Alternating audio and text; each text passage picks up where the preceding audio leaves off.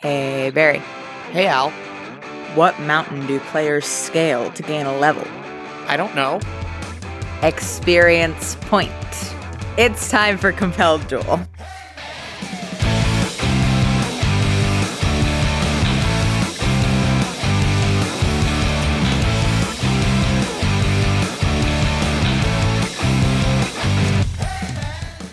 Hello, everybody, and welcome back to Compelled Duel. I'm Al, And I'm Barry. and we are a single-player, co-DM'd D&D 5e E actual play podcast. Previously on Compelled Duel. You hear from the door a metallic rattle. Well, shit fire! I guess this thing is really stuck. Alright, stud, do your thing. Hey, long time no see. A lot of stuff has changed. Uh, the world's on fire. I thought you died for a bit. I figured out that I also like men now. Someone will have heard that, so we need to get all of you out of bondage and fucking move. I'll be damned. He did do it, huh? Yeah, he really did. My brother and I have good reason to believe that our father killed his and your brother, Valoran, for the purpose of extending the Volduran War. Oh my god. It occurs to me I may have uh, forgotten to add something to our conversation on the train. Don't worry about it. I'm capable of basic inferencing. Something, something, you were better off before you met me. Something, something, I ruined your life. I was gonna say I love you too, actually. I am so sorry to interrupt, dear. Um, the Archduchess is here to see you. The who?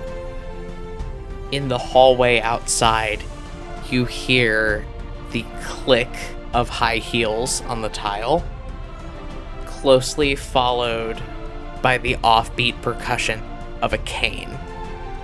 The Archduchess of Astraria, Elasha Dakaran, looks from your uncle to your aunt to you, nods grimly, and says, All right, well, it seems we all need to talk.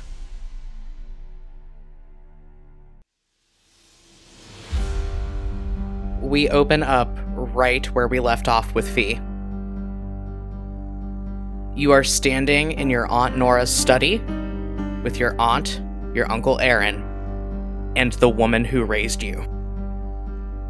Elasha Dakaran is standing in the doorway, long, magnificent gown trailing behind her, a gleaming circlet on her head, and has just been reintroduced to you as the Archduchess of Astraria. You see your Aunt Nora's grip around her wine glass go white knuckled, and she stands up and moves to go sit behind her desk. She looks over at your uncle and goes, Aaron, sweetie, we are being terrible hosts right now. How about you go downstairs and get the kids and our new guests and take them out for some evening entertainment, maybe to the night market? Your uncle frowns at her. "I- Is that what we need to really be worrying about right now? And she cuts him off. Of course it is. I would hate to appear rude, so maybe you should just go get all of them and take them somewhere outside the house, Aaron. He then gets the picture and nods shakily before turning to Elasha, dipping a little bow. Your Majesty? And fucking books it. He's down the hall, gone. Nora is still sitting behind her desk. She has not moved, and Alasha hasn't either. Fee grits her teeth and reaches up to touch her fingers to the base of her neck. Gives a very wide, very strained smile and says, Archduchess, how wonderful to see you after all these months. Elisha sweeps into the room, sets her cane down next to one of the armchairs, and reaches up to get your face in both of her hands. She hooks one finger under the streak of your hair that has gone white after your incident with the lightning strike and looks deeply saddened. Oh, thank Kimrel, you're all right. What's happened to you? And then she seems to remember herself and takes a step back, picks her cane back up, and turns over to Nora. Nora, I know this is going to sound a little odd, but as a favor to an old battle buddy, would you perhaps mind not discussing Ferora's arrival with anybody for now? Your Aunt Nora laughs with absolutely no humor in it and stands up from behind her desk very sharply. oh, that horse has left the barn, Elisha. Believe me, the first thing I did was reach out to Boreas and Jorana with a lot of the new information that I have learned today. Elisha smiles at her very tightly, and you have known her long enough to see the threat that is lying just beneath the surface of it. Well, in that case, if you wouldn't mind giving us the room, I have some things to discuss with my stepdaughter. Nora's lips press into a very thin line, and without displaying any courtly decorum or civility, she just shoves back from her desk and stalks around it and goes to the door. She stops in the doorway and turns back to Yuffie. Fine. Ferora, if you need anything, I will be right outside. All you have to do is call for me. And she walks out and slams the door behind her. There is a long beat of silence following her exit, during which you feel the little ping of a sending spell go off in your head. And you hear your brother's voice. Uncle Aaron's rushing us out of the house. I get the feeling this is an evacuation. Where are you? What's going on? Fee sends back. Elasha is here. I'm handling it. Start thinking of a plan. In front of you, you see Elisha's very composed, regal posture that she had adopted when talking to your aunt cave in a little bit, and she winces, reaches down to rub at her hip, and sits down in one of the wingback chairs in front of the fireplace. Alright, so we'll need to eventually unpack the mystery of how you managed to survive. But for now, we have a lot of other catching up to do. Yes, it seems we do. Fee steps a little closer and just hisses, What the fuck are you doing? She narrows her eyes at you. What I have to do, and mind your tone. you you knew what he was and you married him, and you want me to watch my tone? My tone is the issue here, Alasha. Really? One could make the argument that he also knew what I was and married me, but that is irrelevant. Yes, I did. It was the best method to secure enough power to help me find out the truth of everything that's going on, and to secure your position once you eventually made it home. I have been in your corner for your entire life, Ferora, but now that support actually has some power behind it. This is you being in my corner. Marrying the man that fucked with my mind, being complicit in a baseless war, sending Defiance after me as an attack dog, that's being in my corner?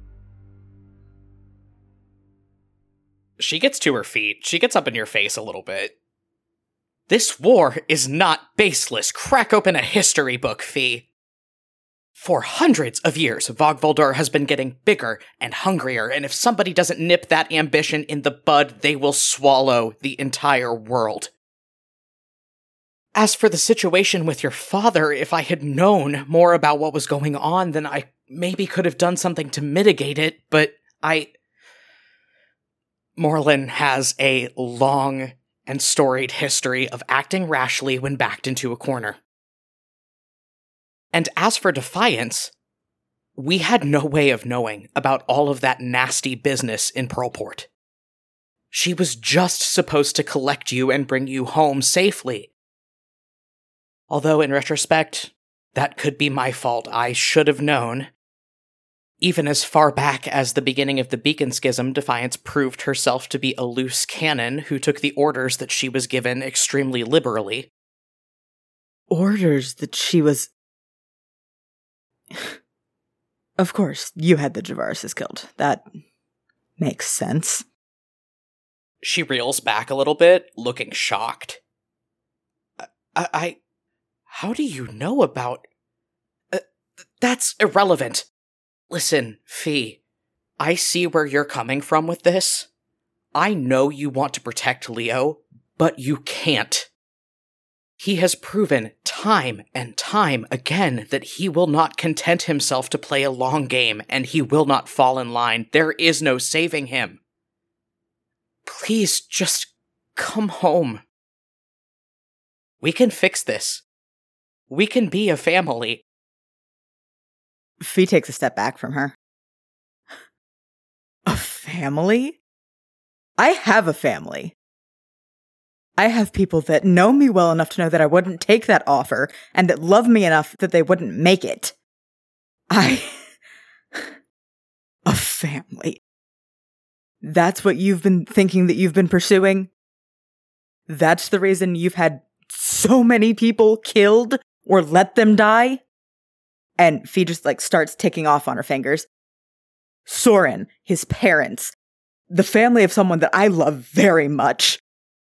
At this point, I wouldn't be surprised if my uncle and Leo's mother are on the list.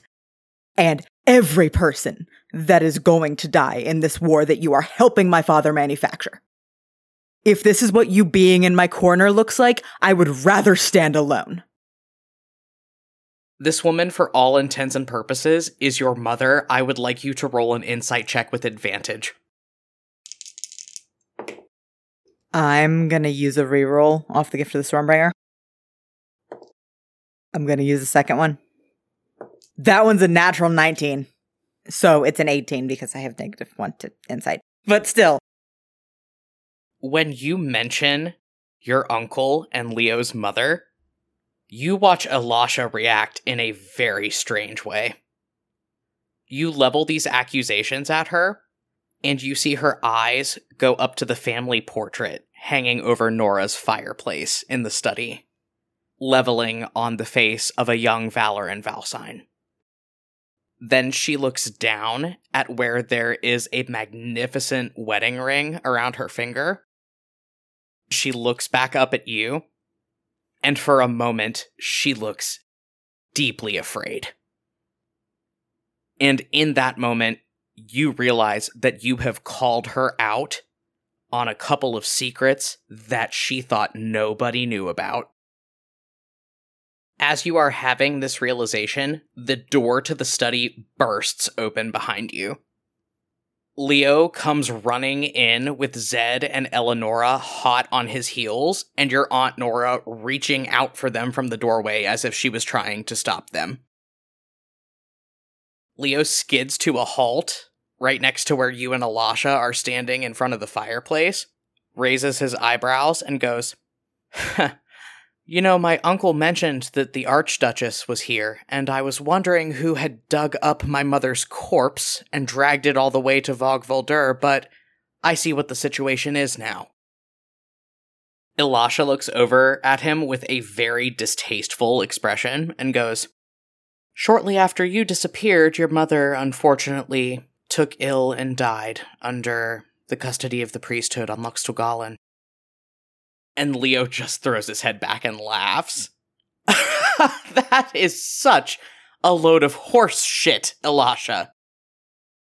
A more subtle version of that fearful look that you just saw her have crosses her face briefly, and then she stomps it down, puts the Archduchess mask right back on. You know, this is all your fault, right? You could have just signed the papers, lived a comfortable life out in the countryside with your fiance? Or if not that, you could have at least had the decency to die when you were supposed to? But now we're all here, so great job, Laeril. Without missing a beat, Fee snaps, I think you should leave. We have nothing else to say to each other.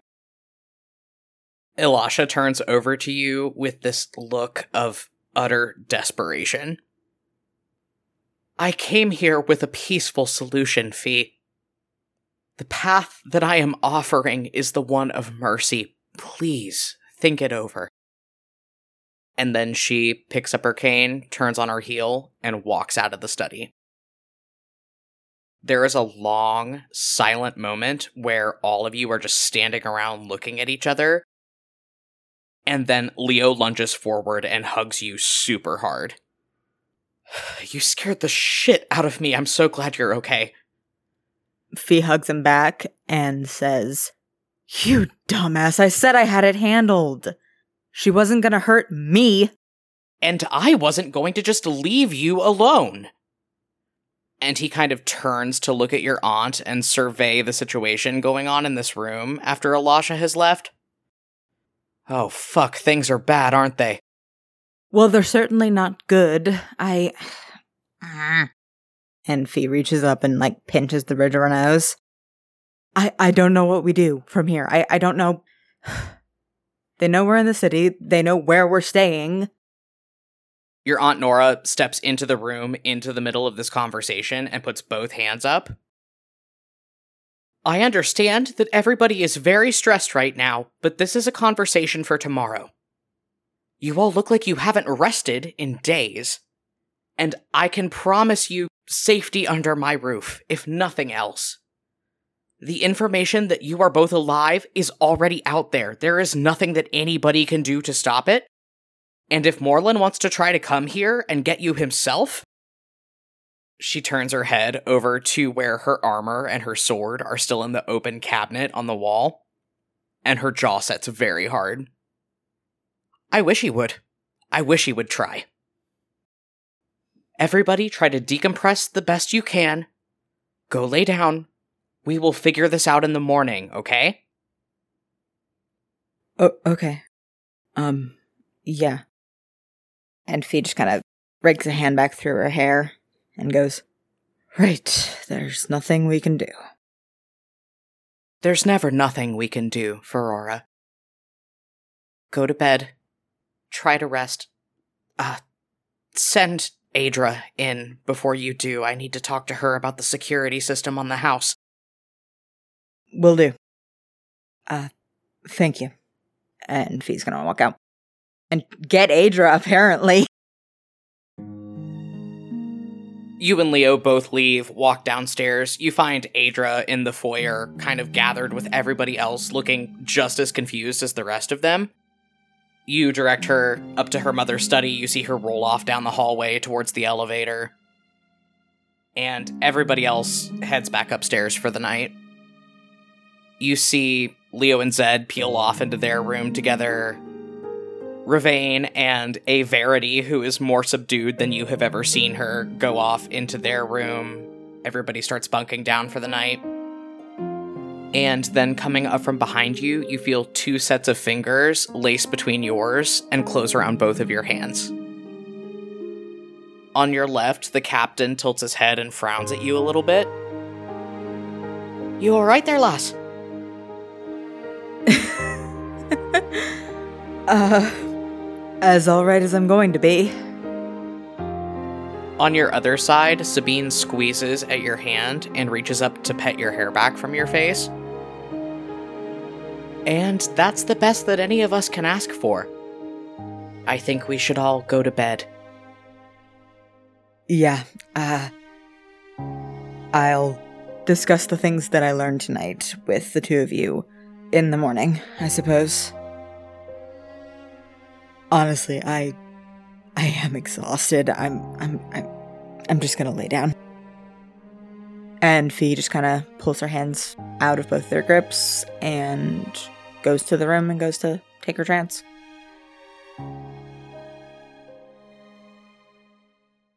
Leo, I would think it takes you a bit to settle down after that adrenaline rush.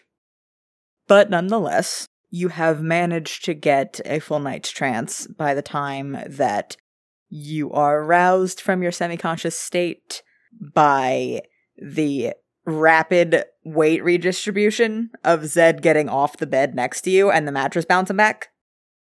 He opens his eyes and sits up. Zed winces when he sees that he's woken you up and just grimacing goes, If we're doing this, you should know that I haven't slept past 7 a.m. unless I was like actively dying since I was about 8. And I can try to stay in bed, but I get bored. Leo sits up with absolutely atrocious bedhead and squints over at him, but then relaxes back against the headboard and smiles. And you should know that I haven't gotten out of bed before 10 a.m. without an entire pot of coffee since I was about 40.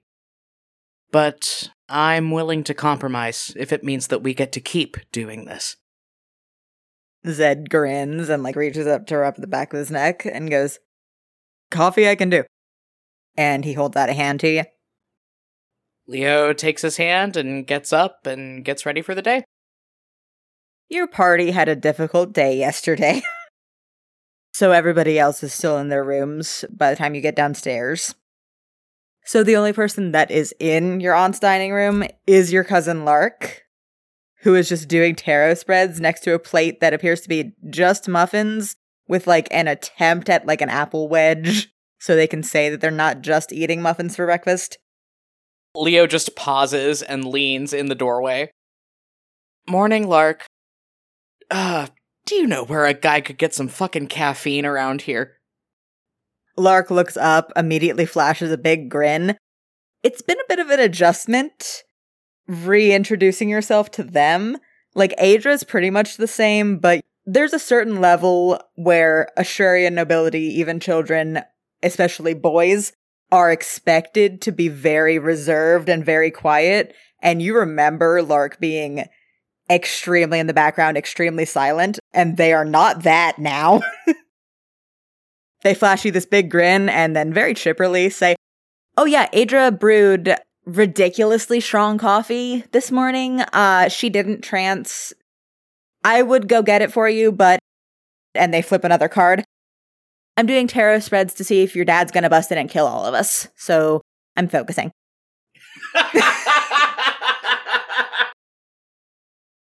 Leo blinks at them for a second and then goes, You know what? That is so valid of you. I'm gonna. And then goes off to find coffee. Yeah, Zed's gonna go with you. You get the sense he is not super comfortable being left alone with your relatives. You walk into the kitchen. The coffee pot is not hard to find. There is an odor emanating from it. I'm gonna pour myself a cup and take a very cautious sip. It is like gasoline. It is rocket fuel. this is the strongest, most bitter, most burnt tasting coffee you've ever tasted in your life. okay, alright, yep. Milk, milk, milk and sugar. As you are desperately searching for milk and sugar to put in your coffee, the back door from the kitchen pops open and there is a clatter as Adra slides in. She's not in the chair. She's got her leg braces on and she's on crutches and she's got a bag that is making metallic rattling noises that are a bit ominous on her back. She looks at you, nods, and says, If you empty the coffee pot, I request that you refill it. if I refill it, I'll do it with something better than whatever the fuck you put in there. God. She blinks owlishly. She has like dark, dark circles under her eyes right now. I didn't put anything special in it. I just double brewed it. yeah, well, it served its intended purpose. It woke me up. Why have you been up all night? Adra sighs, swings herself over, and hops up on the counter and just starts like absently rubbing at one of her thighs and goes, Well, you see, Mother mentioned that we might have issues with certain people trying to breach our secure perimeter around the house, and that we might require a little more firepower than usual out of the security system. So I was up all night beefing up the wards, extending the perimeter a little bit, trying to make sure that there are no weak spots, and making sure that what we do have is strong enough to take out a fully grown dire wolf. And then she pulls a thermos out of her bag and grabs the coffee pot from you and refills it as she says, I know Uncle Marlin's powerful, but I mean, I'm good. She takes a long swig of the coffee that she just poured into her thermos. No milk, no sugar, straight faced. That's very kind of you to put all that work in, Adra. Thank you. Do we know if we have any other measures put in place to figure out what's happening next, or are we just playing a defensive game at this point? Adra takes another swig of her coffee. I mean, not to be rude, but I have no idea because I was up all night and you walked into my house unannounced. As she's saying that, there is the sound of footsteps on the stairs and Verity rushes into the kitchen with Ravain on her heels. She pauses long enough to grin at you, Zed and Adra, and say, Hi, sorry to rush out. Um, we have to grab breakfast or we're gonna be late. And she just starts grabbing like random foodstuffs like fruit, half a loaf of bread, and just like stuffing them in a rucksack. Leo watches her do this, turns over to Ravain, and goes, Nah, no problem. Where are you two headed? Ravain reaches up to like blearily rub at one of his eyes and coughs up a small cloud of spores into his hand and then says, uh, important intel gathering mission into the city. Behind you on the counter, Adra says, they're going on a bus tour. I got them tickets last night. My girlfriend has a hookup at the transit agency. uh, uh, okay. Be careful out there. I hope you have fun. Just remember how many people want all of us dead. Verity ties her rucksack closed and goes, Thanks. They mostly want you dead, so I think we're going to be okay. Have a great day, though. Yeah, you know, Verity, surprisingly, you're right. Really? Awesome. She stops to give you a big bear hug and Zed a big bear hug. Zed makes a kind of uncomfortable noise, like, huh, and pats her on the back a couple times. And then she grabs Ravain by the elbow and he goes, Whoa, okay, guess we're going, as she tugs him away. Leo drains his mug of coffee. hey, Adra, you want to show me that double brewing thing that you were talking about? Fee, you are woken up by sunlight slanting in through the curtains over the window of this guest suite that you are trancing in. There is the slight shifting of weight on the mattress that can only be expected when it is accommodating three people, and you feel the captain flop one arm around your waist and sling a leg over the two of yours. He's totally out snoring to beat the band on the other side of you, Sabine is kind of curled up into a ball with her arm hooked through yours, also still out. You're not sure exactly what time it is, but judging by the angle of the sunlight coming in through the gap in the curtains, you can kind of estimate that you have overtranced by a little bit. What are you doing? I am being as careful as possible trying to get out of bed. Roll a stealth check. Natural 18, 21. In some feat of unholy acrobatics, you manage to disentangle yourself from the middle of the captain and Sabine, both of whom are snuggling with you, and get out of this bed without disturbing them. She pauses for a moment to do a victory pose, and then she's gonna head downstairs before you go, you see the captain in his trance kind of splay a hand across the empty space on the mattress and make an unsatisfied noise, and then scooch over a little bit and wrap an arm around Sabine. The hallway is pretty quiet when you walk outside. You don't really hear any movement or anything coming from any of the other guest suites, but down on the corner, Ereve is sitting on the floor with her knees pulled up to her chest, holding this weird looking crystal apparatus in her hands. You're too far away to see what's really going on, but there seems to be some kind of image flickering in it, and you hear tinny, distorted yelling coming out of it. Ereve sighs, pushes her goggles up on her head, and goes, Look, I'm very sorry about your porch furniture, okay? But he's on a high fiber diet and he's used to scavenging, so these things happen. Put him on the line. Phineas? Phineas, look at me. you see Ereve yell at this little image of Phineas in this stone for a minute before making a couple more apologies and sticking it back into her bag. She looks up, sees you, and puts her goggles back down over her eyes. Oh, good morning. Good morning. Sorry to hear that Phineas is terrorizing the babysitter. Where is everyone? Oh, um, well, your brother and his boyfriend are playing handyman for your cousin Adra in the backyard. Lorelai's doing something. Celica's sniffing around Adra's lab. Ravane and Verity went on some kind of sightseeing tour. Not really sure what's going on with that. They were holding hands and kissing a lot. And who am I forgetting? Oh, and Eleonora went to the Astrarian embassy. Oh, great. Why did she do that before any of us had had time to consult with anyone else on a plan about what to do about this whole situation? I mean, Kalessa showed up with donuts this morning and mentioned that because Eleonora is technically the Queen of Estermuth, that displaying the fact that we had a foreign power on Leo's side might help us with political leverage. I don't really think Eleonora was listening. Kalessa did that thing where she tosses her hair and bats her eyelashes real hard, and, you know, it's not that I blame her. I've short circuited like that around Kalessa before. Everyone has, but I have so many questions. First of all, Kalessa was here. Second of all, Kalessa's coming up with schemes in this situation and not informing anyone else. Actually, that's not a question. That's par for the course for Kalessa. And third of all, I didn't actually know that you two knew each other that well.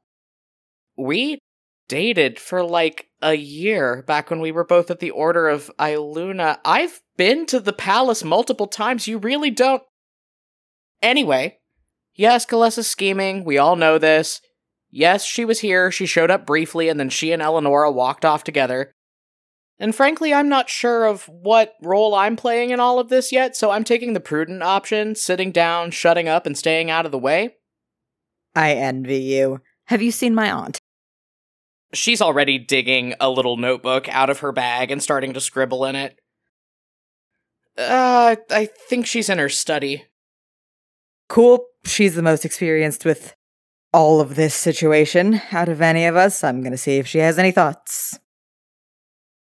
You make your way down this long hallway through the upstairs of the house, and as you near the door to your aunt's study, you overhear the sounds of a conversation coming from inside.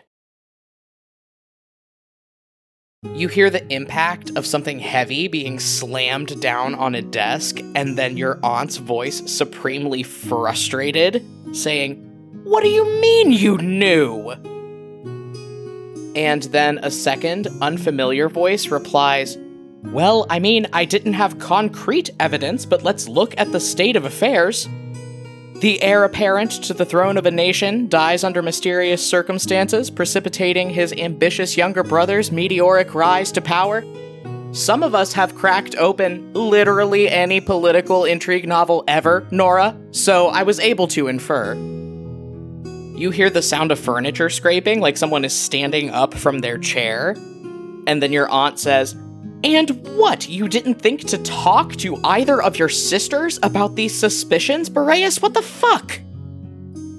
This other voice snorts quietly and goes, Since when has anyone in this family talked to each other? I'm gonna be real with you, Nora. I still don't know Jorana's kids' names, I've been starting off their birthday cards with Hey Buddy for the last several decades. There is a clatter and multiple squawks of protest from inside this room. I'm going to hesitantly open the door. You open this door to the scene of your aunt with a much smaller Astrarian elven man in a headlock. He's on the shorter side, very lanky, jet black hair, the same bright, piercing blue eyes as Nora and your father and Leo all have, and these thick Coke bottle glasses askew on the end of his nose. As you look behind them up to the family portrait that's on the wall, you are able to deduce that this is the older version of the little boy standing next to Nora in the painting that appears to be her twin. Nora pauses, still with him in the headlock, and fixes you with a big fake smile. Ferora, good morning. You've never met your Uncle Boreas. And then she lets him go and shoves him away a little bit harder than she probably means to. I can come back later if it's a bad time. Your Uncle Boreas apparently pushes his glasses back up on his nose and hurriedly goes, Oh, please don't go! Your Aunt Nora is just glaring daggers at him as he dusts off the front of his clothes. He's dressed very primly, he has like a fussy little cravat on. I would say pleased to meet you, but circumstances are bleak. Nora asked me to come over to see if I could help parse all of this out. I've lived in Vogvoldur longer than she has and pissed off far fewer people. We were just bouncing around ideas about how we're going to approach all of this. Uh, good, good. Fee sits down in one of the chairs. We just need a way to pressure my father to stop all of this.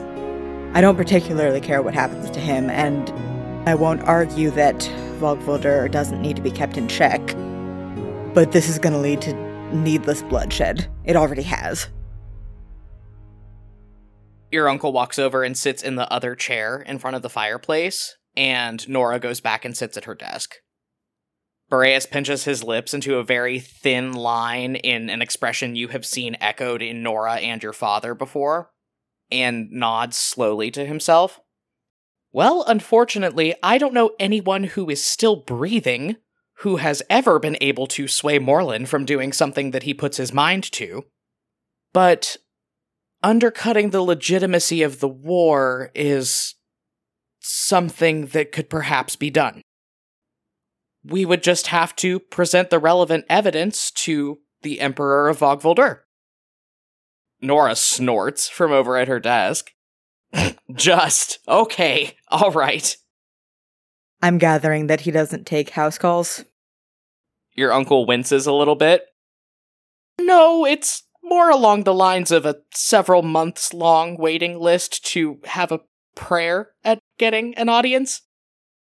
I mean, you could attempt to make your case before the Senate, but that's more bureaucracy, more red tape, more time, which I think we can all agree we don't have.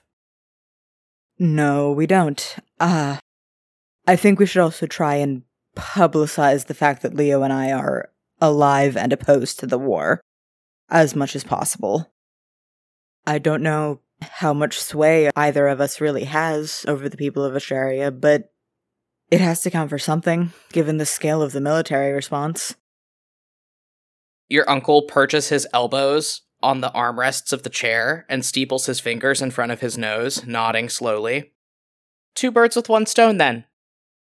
On a fundamental level, Ferora, I will be honest with you, Vogvoldur is not that much different from Astraria. There's a lot of political pageantry and palm greasing that frankly I've always found very boring.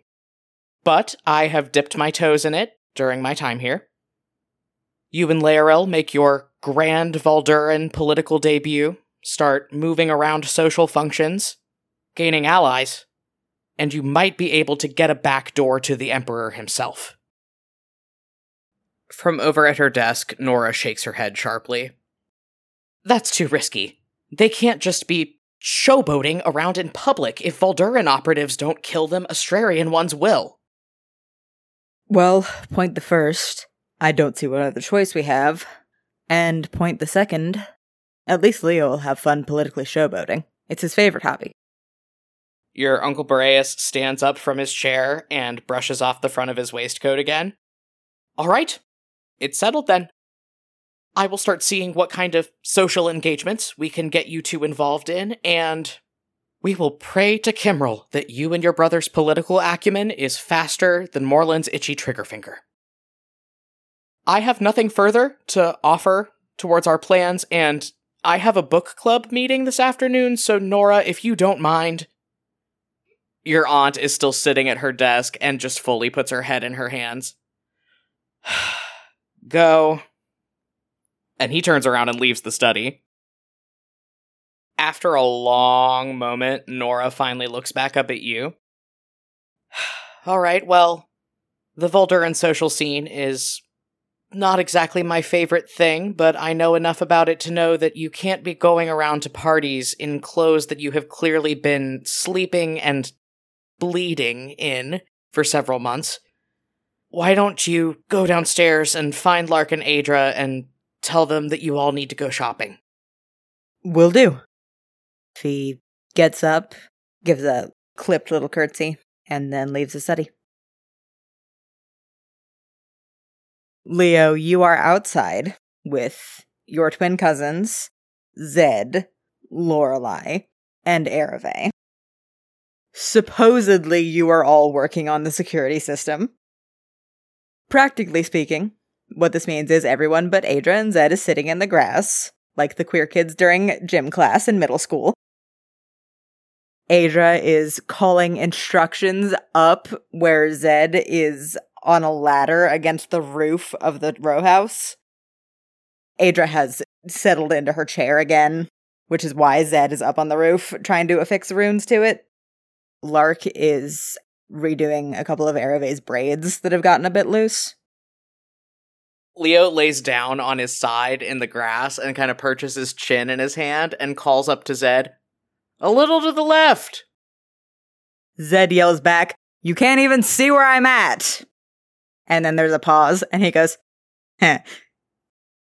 Don't make jokes that you're not planning to give me context to understand.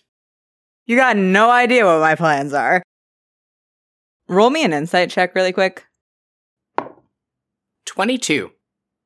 Lorelei is sitting out with all of you. She's a little bit apart from where you, Ereve, and Lark are all sitting, picking at the grass. You watch her hand movements get a little like faster and more jerky and you watch her jaw tense a little bit. And then you hear an ominous wood on stone scraping sound. Uh oh. I turn towards the source of the noise. You turn in time to catch the bottom of the ladder that Zed is standing on scrape across the pavement as it just completely falls out from under him. Zed from up on the roof goes, Whoa! I'm gonna roll a dex check for him. yeah, he's fine. He lurches forward and grabs the gutter as the ladder just clatters to the ground. And he looks down over his shoulder and goes, What the fuck? Leo jumps to his feet and sprints over there and picks the ladder back up so he can get down. What the hell happened? Everybody has kind of gotten up Ereve and Lark have also run over with you. Adra has started wheeling herself across the grass. Lorelei did not get up. You ask what the hell happened, and Zed goes, Fuck if I know. I was just standing on it and it just started moving. Holy shit. You okay? I'm fine, boss. I just, uh, I mean, I've gotten pretty good at landing gracefully, but the prospect of having to practice that skill is always a bit of an adrenaline spike. he looks like a little bit freaked out. He like runs a hand back through his hair. Yeah, okay, enough with the runes for now, I think. Adra, I did want to bring up, um, I have something that could help out with the security of the house. I'm just wondering how pet friendly your family is. We do have access to a guard dog, is what I'm saying. There's a pause, and then Lark's head snaps to the side, and they look at you. And Adra goes, Oh, Cameral's teeth. Here we go. And Lark says, You have a dog? Okay, I'm taking that as a positive reaction. So in that case, Leo up dumps his bag on the floor, and a bunch of loose bones come clattering out. And he casts Animate Dead and animates Dexter, who has been disembodied in his backpack for the entire time. You animate Dexter. He bounds to his little wolfy feet, does one of those spectral echoing barks, and Lark goes, ah!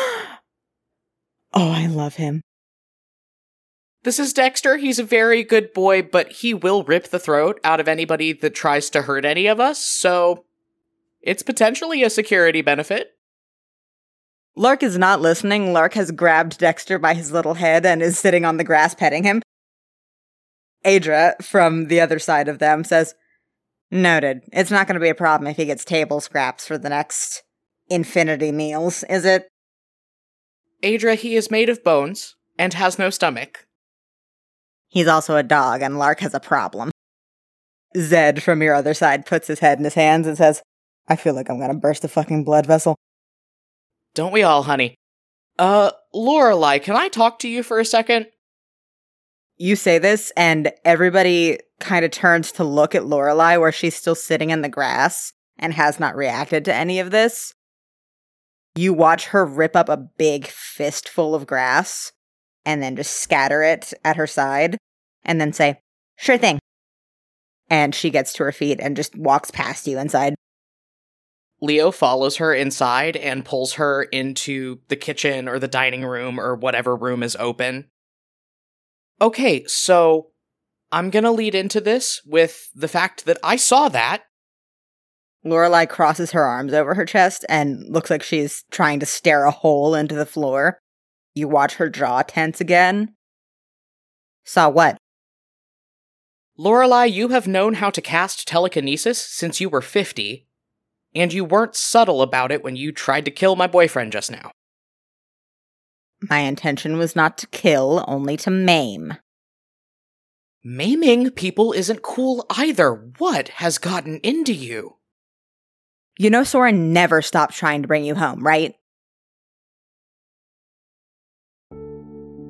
He died trying to make things right for you, and all that time you were what? And she gestures towards the backyard. Running around with him? Did you ever actually love him? Of course I did.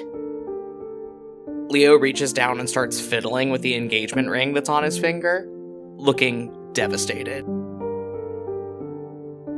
I loved him more than anything, and leaving him destroyed me. Losing him destroyed me. I will never be okay again, Lorelei. When you lose someone that you love as much as you and I loved Soren, it takes a piece out of you that you never get back. And you've got two choices.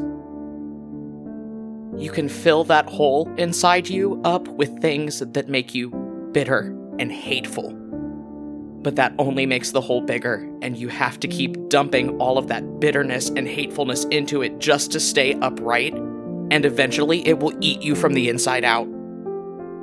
Or you can fill it up with things that would make that person proud. And you can get up and you can keep going.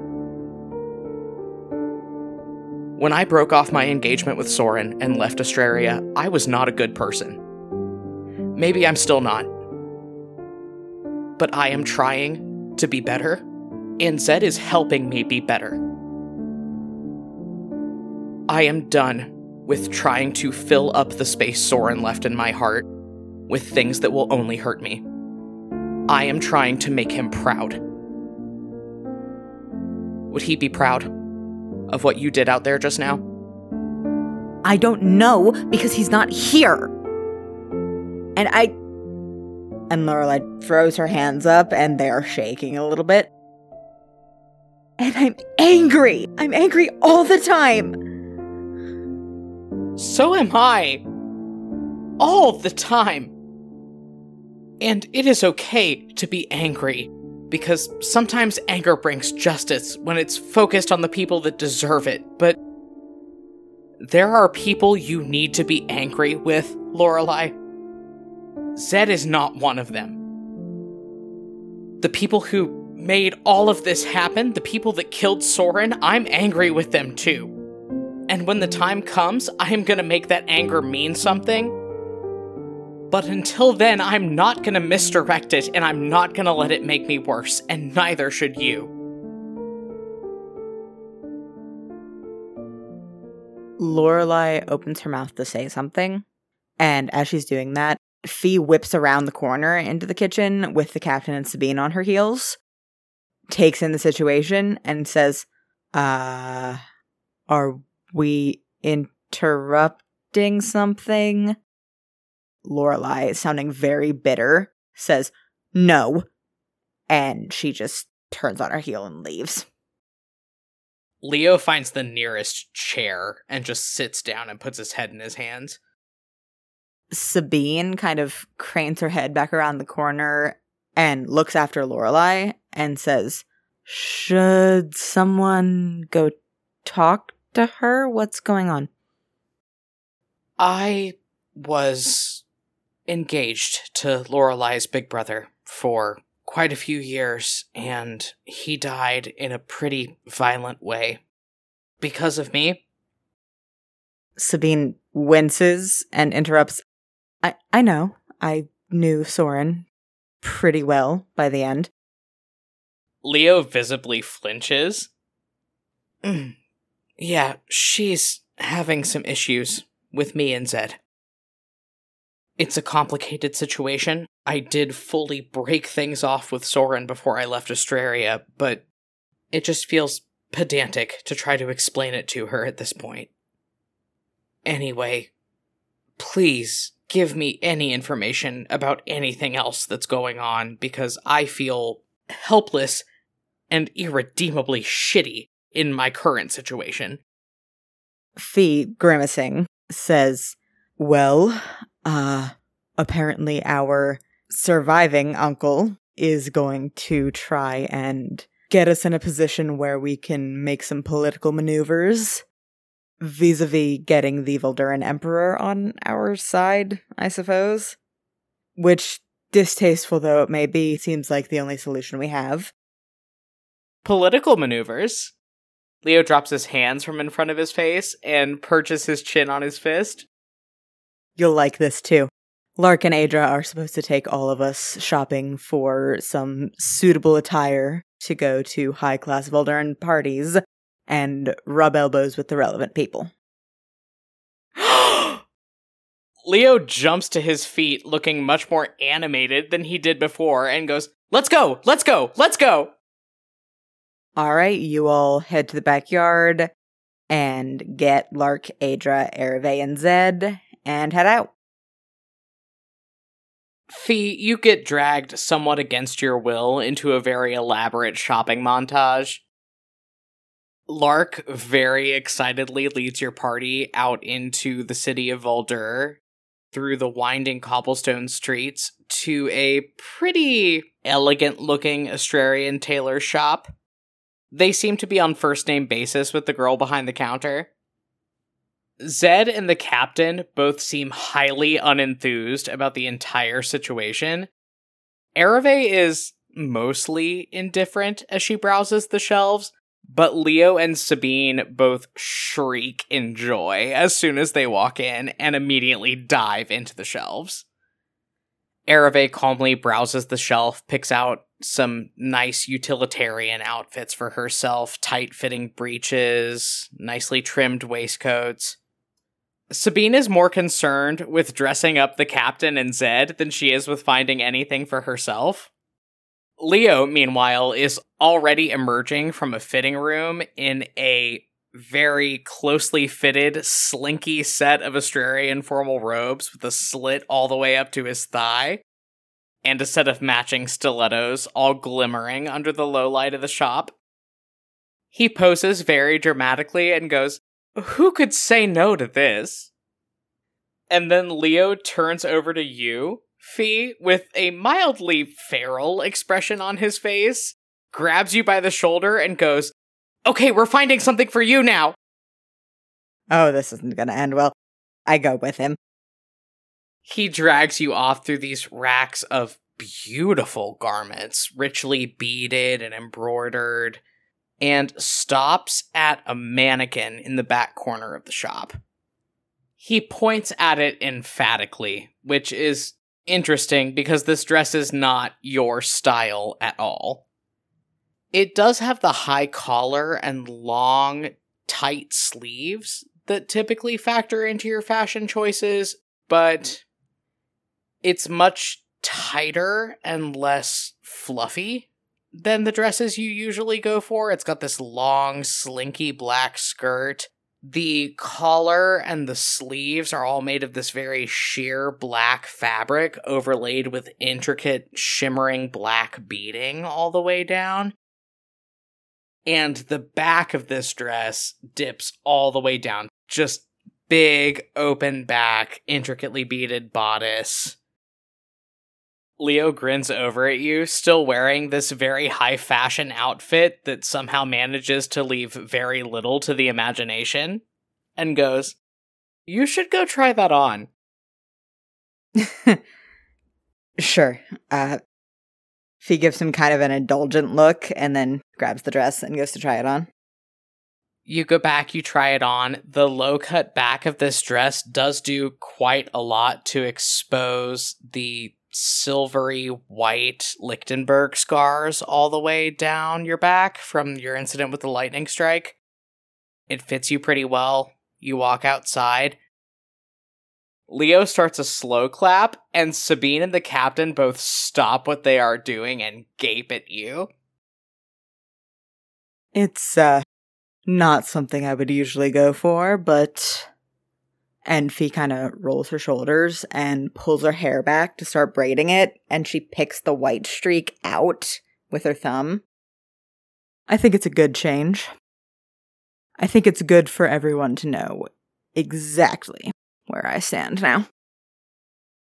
The captain, who has a horrendously tied necktie loose around his neck, stares over at you and goes, Do a twirl for us, lass. Fee laughs, but she does both hands up in her hair, do a quick twirl. You see him lean over and whisper something in Sabine's ear, and she smacks him in the shoulder so hard. I'd say share with the class, but I don't want to end Fee gestures at Leo. Traumatize certain company. She finishes getting her hair in kind of a rough braid picks up her shield, which she left outside of the little changing booth, and says, In any case, I certainly feel ready for whatever comes next.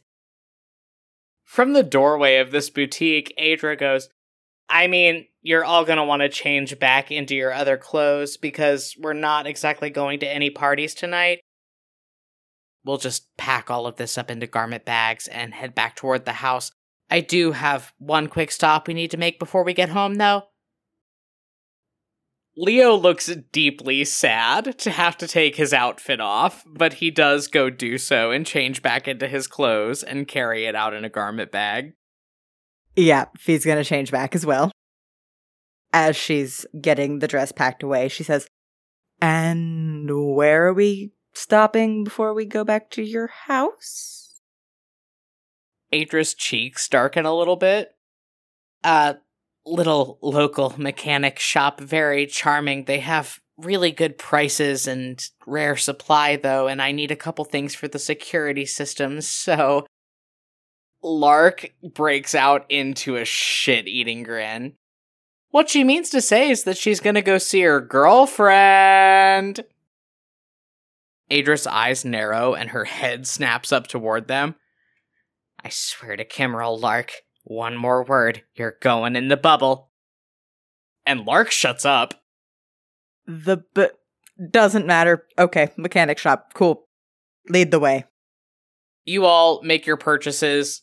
Lark digs a very large sack of coin out of their bag and pays for all of your new outfits and everything.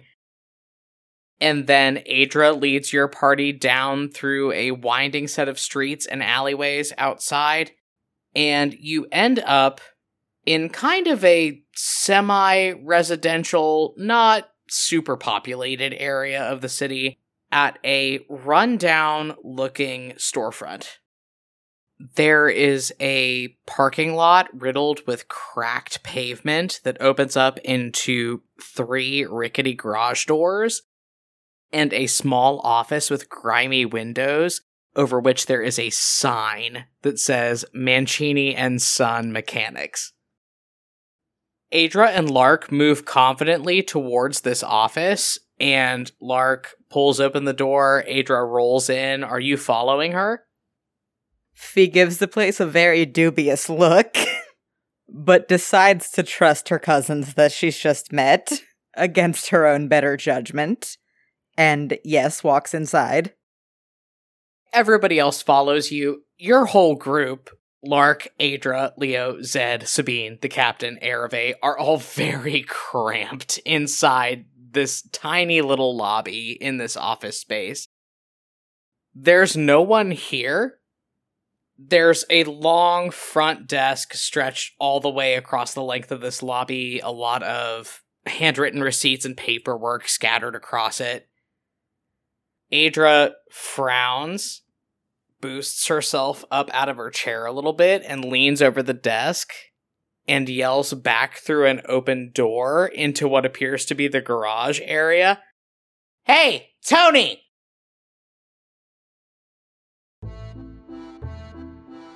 there is a metallic clatter and an amalgam of gnomish cursing from this room off to the side of the office. And after a couple more seconds, this little gnomish dude comes hustling in. He's somewhere in the neighborhood of three feet tall, dark hair about jaw length that is slicked back with pomade flat against his skull He's got on a blue heavy duty cotton shirt with a little embroidered patch on it that says Tony, T O N Y, and a gold chain hanging around his neck. He skids to a halt behind the counter, looks at all of your party gathered there, and then back to Adra and goes, Hey, Adra, what is this little Astraria up in here? What do you want? Adra looks exasperated.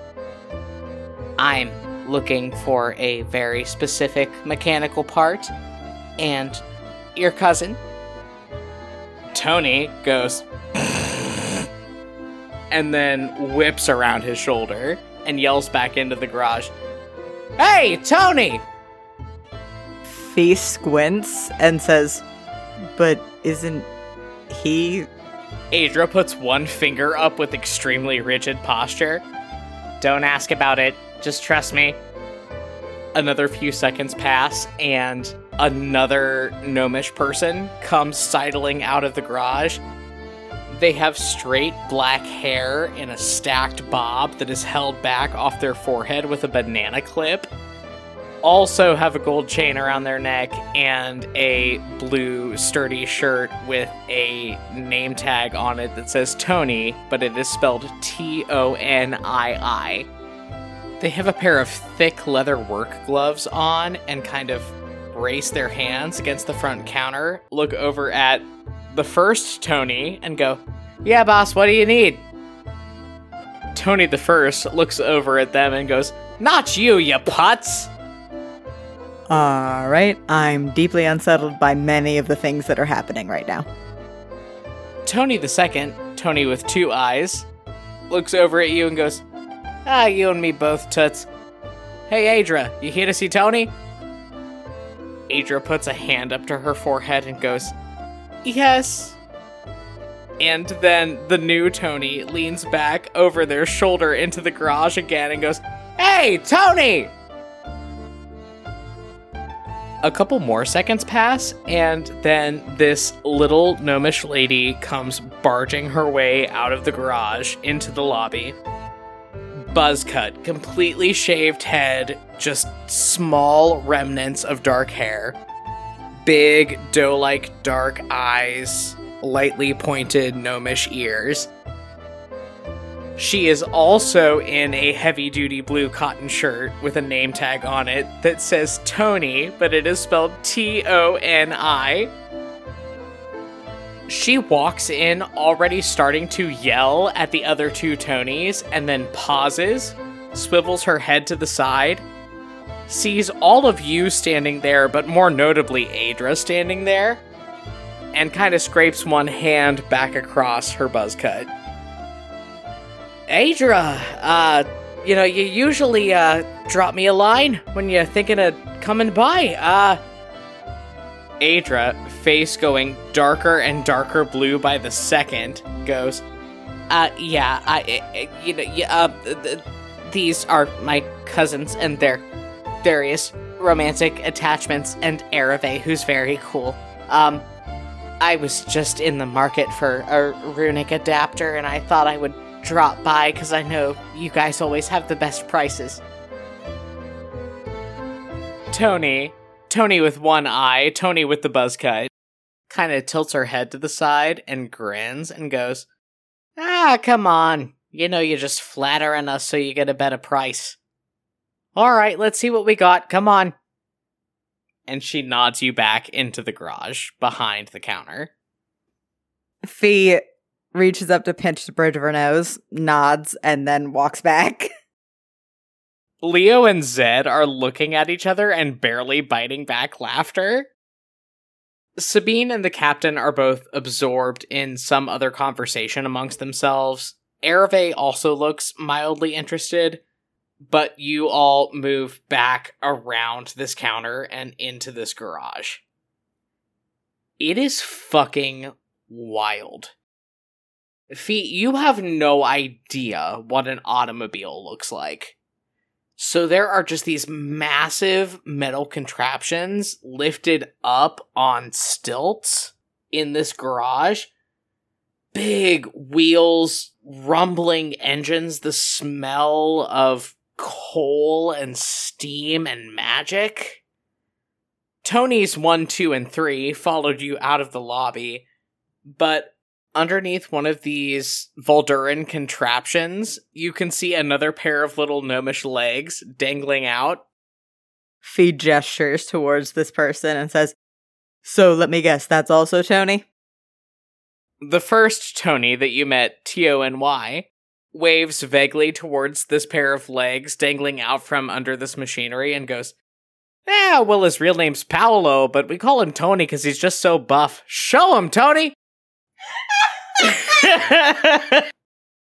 There is an almighty clatter as this glider slides out from underneath the machinery that Tony, T O N E Y, as you see on his shirt, was working on. Long, dark hair pulled back in a low ponytail, gold chain around his neck, stands up, flexes his arms, and goes, Ha! And he's ripped as hell just the buffest gnome you've ever seen. I hate it here. Fee nods to herself, eyes closed, and says, I don't know what I expected. We need a runic adapter, apparently. Uh, Tony, T O N E Y, the very buff one, goes, hmm, and goes and starts climbing up the shelves in the back of the garage kind of like a cryptid. It's very unsettling to watch. He disappears up towards the ceiling, and there is a very awkward pause, and then he returns with this little metallic part that he very gently places in Adra's lap, and then reaches out and presses a hand against the side of her face and kind of pats it. Adra grins and then turns back to what appears to be her Tony, nods very cordially. We appreciate it. I'll catch you up later. We're still on for trivia night down at the pub, right? T O N I, Tony, this little lady with the buzz cut, grins at her and goes, Yeah, totes, even the blockade didn't stop trivia night. You bringing a bunch of fucking weirdos into my shop sure as hell ain't gonna. Offended. Tony looks over and tilts her head at you. Ah, I call him like I see him. I didn't say you were wrong. I just said I was offended. Anyway, lovely to meet you. Should we be getting back?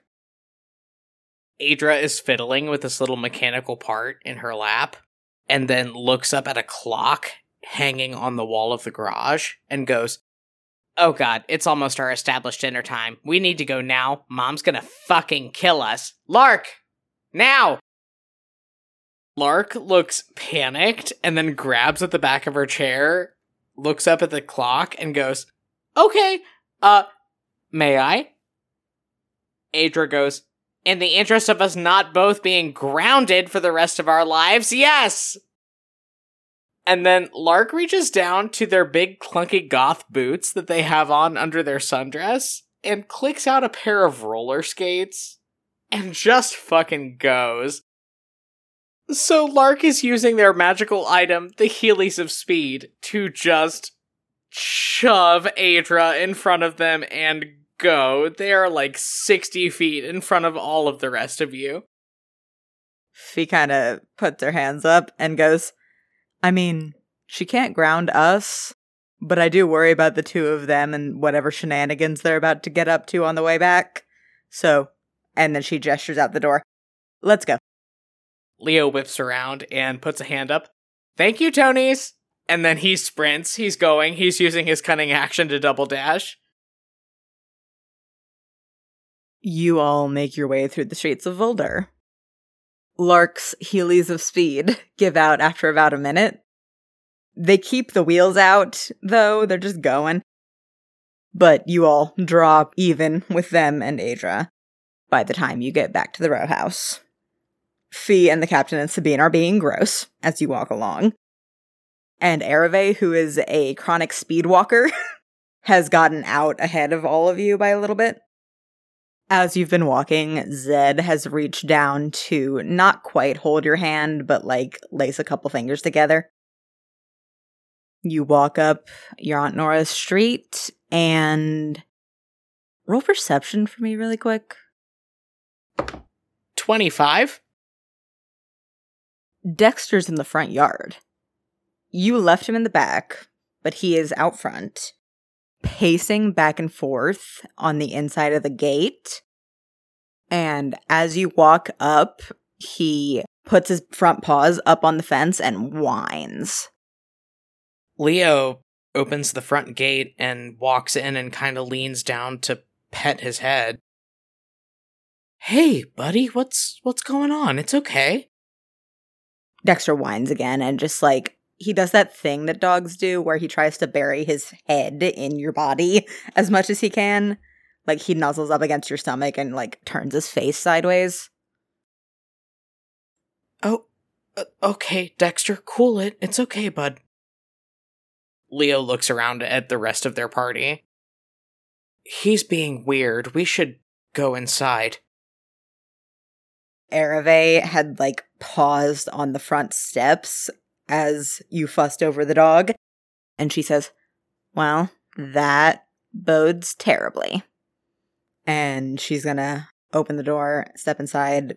Uh, two questions Are you going and are you taking Dexter? Yes to both of those questions. You all move inside kind of as a cluster. Dexter is glued to your leg. You walk inside and you hear the sound of something shatter against a wall. And your Aunt Nora yells, Get out of my house, Morlin! Leo immediately whips back around to look at Fee and whispers, Oh, fuck! Fee took a step back when she heard that, and she has her fingers pressed to the base of her throat, looking wide eyed in the direction of your aunt's voice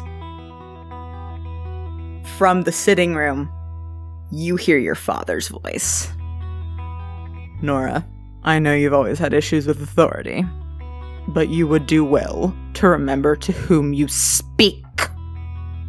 And Nora fires back, I speak to my least favorite sibling. And there's another smashing sound. You hear your father gasp and go, hurtful. Nora yells back, Oh, I'm sorry. Did I hurt your feelings?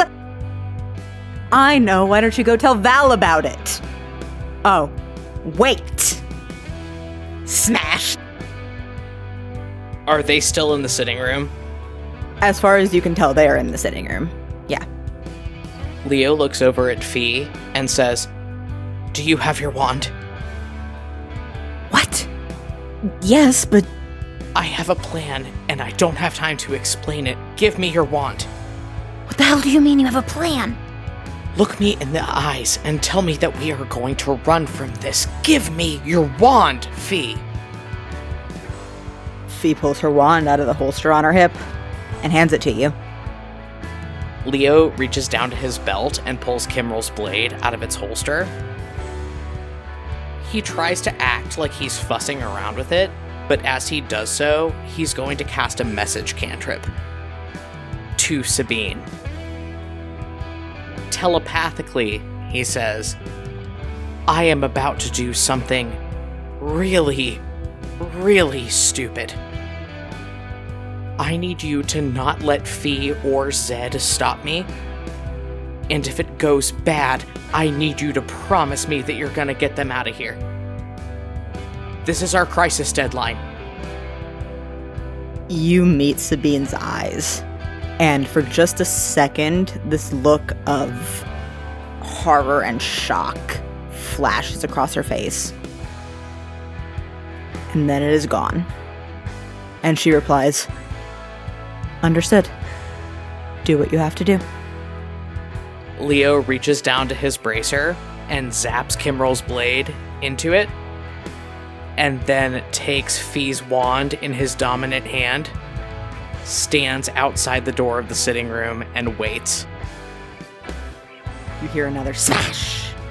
And then your father says, Nora, I don't have time to deal with you acting like a petulant child. I'm here to see my children. And the door opens. Leo does his best to move fully in front of Fee. Your father stands in the doorway. Nora is behind him, clearly winding up to throw another teacup at a wall. She stops, looking at all of you in absolute terror. And your father starts to smile. Hello, children. You're late. Let's talk.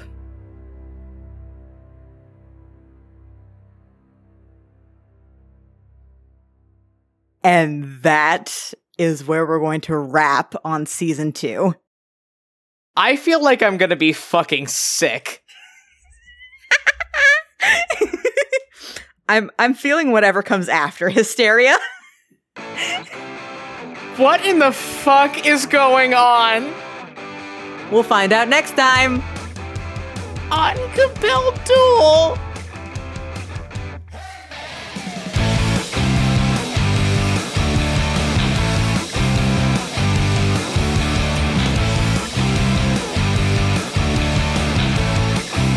Hey everybody, Barry here with the postscript. That sure was a season, huh? Anyway, you can find us on social media on Twitter, Tumblr, and TikTok at Compelled Duel. We also have a lot of other cool stuff available, like an official website, an official Spotify profile. You can find all of that stuff linked on our various social media pages. If you're interested in supporting the podcast, we ask that you consider heading on over to patreon.com slash compelled duel, where starting at just $2 a month, you can get all kinds of cool perks like early access to episodes, access to exclusive Spotify playlists and bonus content, and even handwritten letters from your favorite character every month. Speaking of Patreon, thank you so much to our newest patron, Catherine Mitosh. Thanks so much for your support. If you're interested in supporting us in ways other than pledging to the Patreon, if you're listening to us on Apple Podcast, we ask that you consider leaving us a rating and a review because that helps us get promoted to a wider listener base and helps us grow our audience. And as always, we rely very heavily upon word of mouth advertising. So if you're enjoying the show, we just ask that you tell a couple friends about it. And if they like it, ask them to tell a couple friends as well. And now comes the kind of sad part. We are going on hiatus for a little bit while we plan and record the first part of the final season of our first campaign. But not to worry, there will be plenty of fun bonus content for you to interact with while we are gone. We will have lots of character playlists going up on the official Spotify. If you're a member of our Patreon, we will have several bonus episodes going up. We're going to be posting our first public bonus episode around the holidays. Lots of stuff is coming. And as far as season three, you can look for that to go live on Friday, December 17th, 2021. However, if you are a member of our Patreon, you'll be getting access to that on Thursday, December 16th at 9 a.m. PST. Or if you'd like to join us on our YouTube channel for the live premiere of the season, that will be going up on Thursday, December 16th at 5 p.m. PST. Here we go, y'all. We'll see you soon.